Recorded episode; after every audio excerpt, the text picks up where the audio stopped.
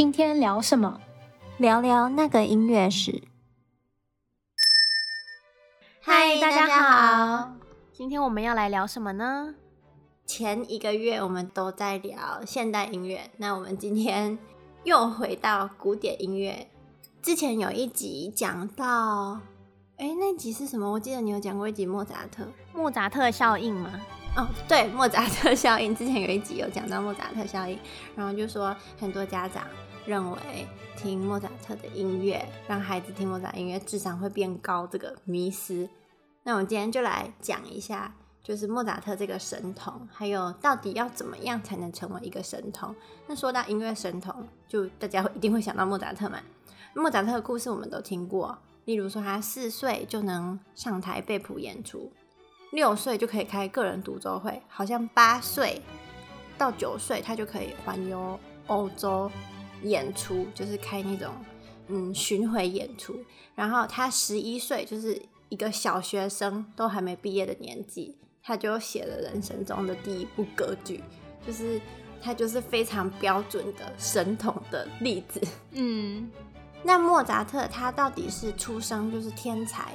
大家所谓讲的老天赏饭吃，还是他是靠后天的努力？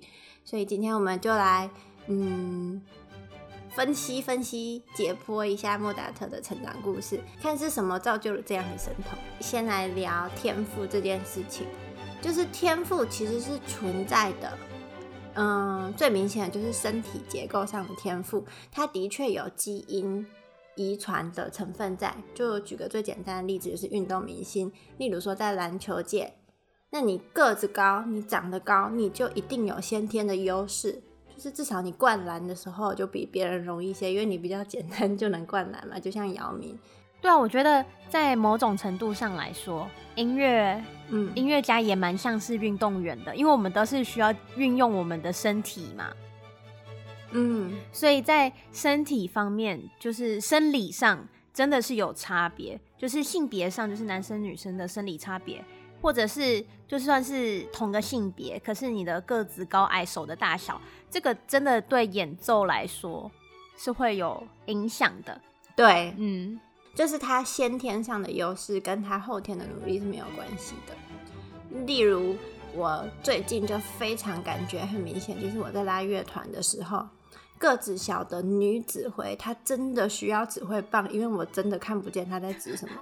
可是有的男生真的个子很大，就是他都不用，我都不用看他的手，我就看他身体的律动，我就知道哦，现在在哪里。嗯，所以生理上的生理上的差别还是。哎，还是有优优劣之分。像在钢琴界，或者是我觉得，嗯、呃，弦乐器应该也是，管乐我不太了解。但是钢琴界跟弦乐手大的人就是比较吃香啊，像拉赫曼尼诺夫，拉赫曼尼诺夫，嗯，他轻轻松松手超大，就他要弹八度或十度就很简单，嗯嗯，就比手小的人还要不吃力很多。对，而且好像帕格尼尼的手也很大。对，他手指特别长，对啊，所以他写出那么多变态的曲子，好像李斯特是不是手也很大？对，就是通常作曲家写的曲子比较难的，他们应该是自己本身就在这方面有优势，他们都弹得到，他们都可以演奏他们写的曲子嘛，所以他们才会那样子写。嗯，所以这就是身体结构上的优势，但是在莫扎特的身上。嗯，并没有被记载下来说他有特别明显的，就是这方面身体结构上的优势。嗯，所以我们要特别提一下莫扎特的家庭教育给了他一定的优势，因为莫扎特的爸爸本身就是萨尔兹堡很有名的宫廷作曲家嘛，所以他是浸泡在音乐里长大的孩子。嗯，他从两三岁，应该是说他从他有记忆开始，他可能就已经开始接触钢琴，学钢琴。那小孩的学习能力就是真的是像海绵一样，你给他什么，他就完全吸收。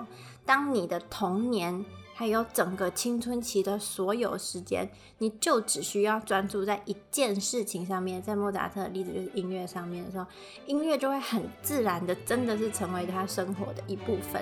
然后他对音乐的直觉就会比别的小孩还要敏锐，因为他从小就接触这些嘛，嗯，就是。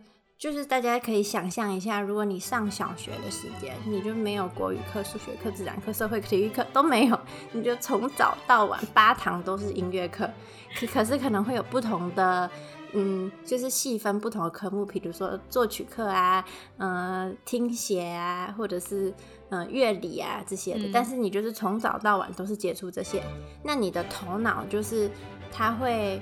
这方面就会发展的比别的孩子还要早成熟，嗯，就是嗯，对，对，我觉得家庭背景这件事情，我们常常说有什么音乐世家，什么医生世家，嗯、就是我们常会说，就是可能有一个家庭都会出呃某一方面的人才，然后就会说是哦，他们基因、嗯、基因天赋这样子遗传，嗯、可是我觉得更多的其实是。呃，家庭环境不一定真的是 DNA，可是那个环境真的很重要，因为因为你从小耳濡目染的，就是呃，你的家人爸爸妈妈或者是哥哥姐姐都在这个方面有学习，就会聊天，然后你很自然平常就会在吸收这这方面的知识。然后接下来我们要讲一下刚才提到，就是他有一个很严格的父亲，对于很多神童来说，不只是音乐界，就是。嗯，对于神童来说，父母的陪伴特别重要。莫扎特也不例外，就是有那些跳级的孩子啊，特别聪明的孩子，或者是奥运选手，因为他们嗯成长的过程中，可能上课他们很多都是在家自学，所以父母怎么教他们就特别重要。莫扎特有一位很严格的父亲，他可以在莫扎特练琴的时候呢，及时纠正莫扎特弹错的每一个错音，这个及时非常重要，因为他练琴效率会变得很高。嗯、平常的孩子如果爸妈不懂音乐的话，可能小孩是在一周之后又上钢琴个别课或专业课的时候，他在老师纠正的时候才发现说，原来自己这里弹错，可是他那个错音已经弹一周了。嗯，所以在莫扎特的例子里面就很难会出现所谓的坏习惯。因为他没有机会养成坏习惯，他就会及时更正。嗯，你看这个跟那个家庭背景也有关系。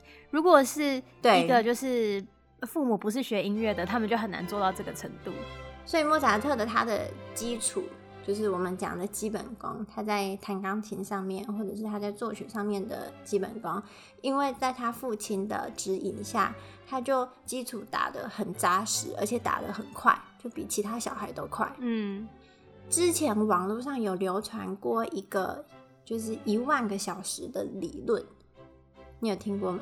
我觉得那个那个应该是两三年前，uh, 就是这个什么，嗯，ten thousand hour theory，好像还蛮红。嗯、就是他说，在各个领域。不管什么领域，你要学一个新的语言也好，学算术也好，跳舞什么琴棋书画都好，就是你要学一样新的事物，只要你全心全意的投入练习一万个小时，那你就能精通这一项专业。例如说我要学西班牙文，我就是一万个小时都花在西班牙文上面。就有人去做这种统计，就你花一万个小时，你就能精通。你不不一定能变成大师，可是你至少能。就是学会，但是这个理论好像后来被踢爆了，我有点 忘记了。我们之后可以做一起讲这件事情。可以，如果把这个一万小时的理论套在莫扎特身上的话，我们假设他从三到四岁开始练琴，每天练四个小时的话，其实他在十岁左右就能达到练习一万个小时了。那莫扎特。他也是差不多在八到十岁的时候开始在欧洲窜红的，所以他少绕的很多这种弯路，嗯、然后加上他小时候就比别人还要花更多的时间跟精力在钢琴上面，造就了他就是一个神童，这就是所谓的赢在起跑点。嗯、不过我觉得还是要澄清一点，就是嗯，避免。有太多的小孩子，就是家长听完我们的 podcast，然后小孩子过上悲惨的童年。我觉得还是有一点要澄清，就是，嗯，其实小孩子的专注，呃，专可以专注的时间很短。嗯，像是我印象非常深刻，马友友大提琴家马友友，嗯，他曾经就是在采访中有说到说，他父亲呢小时候一天只让他练十五分钟的琴。因为超过十五分钟，小孩子的专注力其实就已经没有了。嗯、你再练的话，也是无效练琴。刚刚说的那一万个小时的理论，我觉得是某个程度来，某某个程度上来说是有道理的。可是这一万个小时必须是有效的练琴，嗯，就是你不能是像是玩游戏挂机，你就挂在上面，心不在焉，那个是没有用的。你要是认真的练习一万个小时，嗯，那你的确不管做什么事情都能成功。嗯，可是对小孩子来说，尤其十岁以前，一天练三四个小时，不说他坐不坐得住，我觉得以小孩子的骨骼来说，这也非常的不健康。可能莫扎特他就。就是他父亲很严之外，他真的也很喜欢。那这种小孩就拦不住了。然后接下来我们要聊一聊眼界这件事情。就其实世界上很多天才，虽然天才他们只钻研一个领域，但他们在闲暇的时间，他们的兴趣都非常的广泛。像嗯，圣桑就作曲家，我记得他好像是植物学家。俄国五人组里面很多都是斜杠作曲家，他们好像其实都有其他身份。包罗定是科学家，里面还有其他一些，嗯、好像也都是什么物理学家之类的。嗯嗯。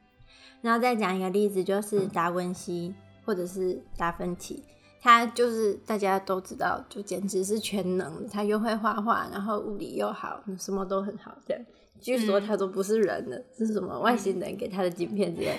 还有就是小说家 David Brown，他一定是精通宗教、物理、艺术史，还有世界史，他才能写得出像《达文西密码》这样的小说。嗯嗯。再举一个例子，就是爱因斯坦。爱因斯坦很喜欢古典音乐，他热爱小提琴，然后就连就是虚拟的这个小说。角色福尔摩斯这个侦探，他在小说里面，即使他是假的，他也是很热爱拉小提琴的。嗯，认真的说，学习古典音乐，尤其是乐器，他对呃，就是刺激末梢神经，可以发展智力，儿童的智力啊，或者是就是五感这方面来说，的确是有帮助的。所以我觉得很多科学家。他们学习古典音乐，第一个，你你知道，呃，你演奏乐器，你必须要身体、四肢、头脑、眼睛，就是所有的感官，你都要协调嘛。嗯，再来是你要一心多用，因为我们要同时看谱，同时控制我们的左手、右手，甚至如果钢琴的话，还加上脚，你要踩踏板，这种一心多用。嗯然后再加上古典音乐呢，就是有的时候你曲子的分析，就是你在弹一首曲子的时候，并不是把音弹出来而已，你要了解曲子的结构。所以它同时，嗯、古典音乐其实同时包含了很多种不同方向的思考逻辑在里面。所以我觉得很多很多嗯科学家会学习古典音乐，就是当兴趣也好，或者是不小心就是兴趣转成正职。嗯，就我觉得是蛮常见的事情。对，因为其实古典音乐就是像我们刚才讲的什么曲式分析啊，或和声进行，它其实是很就是很硬，它是很逻辑性的东西。可是音乐本身又是一个很感性的东西。嗯，我觉得有点像建筑吧，就是它同时要很理性又很感性，它才有办法好。好，那我们回来讲莫扎特。莫扎特呢，他从小。就跟在他父亲身边嘛。那他父亲是宫廷的作曲家，所以他小时候就就是刚学会走路的时候，他就在宫廷里面跑跑跑跑跑到处玩。他就是宫廷里面的那个宠儿，就是小孩嘛。然后他接受到很多事物是其他童年的孩子很难有机会接触到的。我能想到就是，例如如果那个时候有人在嗯贵族们在宫廷里面下西洋棋。或者是这一类的，他可能一个小孩走过去，他看着看着他就学会了。可是一个平民的老百姓是没有这个机会的。嗯，或者是再举一个音乐的例子，就是宫廷舞曲。宫廷舞曲像小步舞曲，对，就是像这种有的时候是不一样，二拍、三拍、四拍不一样律动的舞曲，它是可以有机会亲眼在宫廷里面贵族的晚会。或者是舞会看到这些舞曲，所以他就能亲身的去体会这些舞曲的律动，但是其他孩子是没有这个机会的，所以他可能这也就是为什么他后来写出的很多舞曲都会超龄，因为他就是接触到的事情就比其他孩子多，就是他是亲眼看到、亲眼体会到的。然后再一点就是莫扎特，他从小，因为他到处演出嘛，就他从八岁开始就在欧洲就是走透透，所以他从很小的时候他就见多识广，这就，是我们讲的那一句，就是百闻不如一见。因为对于一个作曲家来说，采风找灵感很重要。那莫扎特他根本就不需要采风，因为他从小就一直旅游，就是巡回到处看，而且加上他童年累积的那些童子功。就是我们刚才讲的，他爸爸帮他打下的基础，所以童子功跟基础，假如说是他的工具的话，那灵感就是他到处去旅游演出，他看了很多不同的风景或者是不一样的人事物，就是工具和灵感都具备了。或许这就是为什么莫扎特他写曲子特别快，就灵感源源不绝，他想到什么他就马上一首曲就写出来了。嗯，要成为神童呢，必须要天时地利人和。可是我觉得成为神童也不一定好。你看，像是嗯、呃、很多亚裔的音乐家，嗯、他们虽然就是可能很早就成名，或者甚至说是是神童，可是他们童年真的练琴，嗯、我一我没办法想象他们一天练琴十二个小时。好了，没有那么夸张。一天练琴四到八个小时，要怎么还要继续热爱音乐？因为你想想看，十几岁正爱玩的时候，然后你每天都要坐在钢琴前面，他必须是要多热爱这件事情，他才可以坐在那边练琴。就是，嗯，热爱这件事情很容易被就是磨到没有了。对啊，如果过度的去做的话，而且当。就是把孩子的一切注意力放在一个单一领域，就是就像我们讲，鸡蛋都放在同一个篮子里。其实这样的教育是有风险的，尤其是对孩子的心智方面。嗯、就我们看到很多成功的例子，例如说朗朗，例如说马友友，或者是其他的神童，嗯、他们成功了，可是他们真的都是万分之一。有很多孩子是他学一半，然后。因为父母逼太紧，或者是因为其他的原因，他就学不下去了。这种例子是我们看不见的，因为网络上 只当然大家都是讲好的嘛。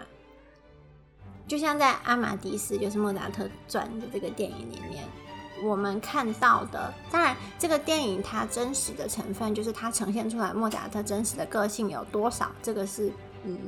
不可考的。可是我们在电影上看到莫扎特，他的行为举止还有他的为人处事，其实都没有他年纪该有的成熟。因为很多音乐学者说，莫扎特他是个天才在音乐上面，可是，在心智上，就是在他可能情商处理方面，他一直到他去世，他其实就是个长不大的孩子。嗯，这个。可是这件事情也说不准啦，就是有可能是本身他个性就是这样子，也有可能是因为他被他父亲过于压迫，所以他就是一直就是呈现一个小孩子的心态。嗯，他有一句很老很老的话，就是时间会淘金。如果你的小孩是金子，他有一天 就是会发亮的。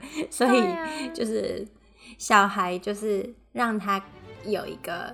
健康的成长过程还是很重要的。嗯、对啊，像我们之前提到的，像我们之前提到的音乐家 Satie Eric Satie，他嗯四十五岁才成名，嗯、而且他好像二十多岁，就是大学的时候，他一开始是学法律，他之前就有接触音乐啦。可是他真正开始认真的学习音乐也是二十岁，二十岁之后的事情了。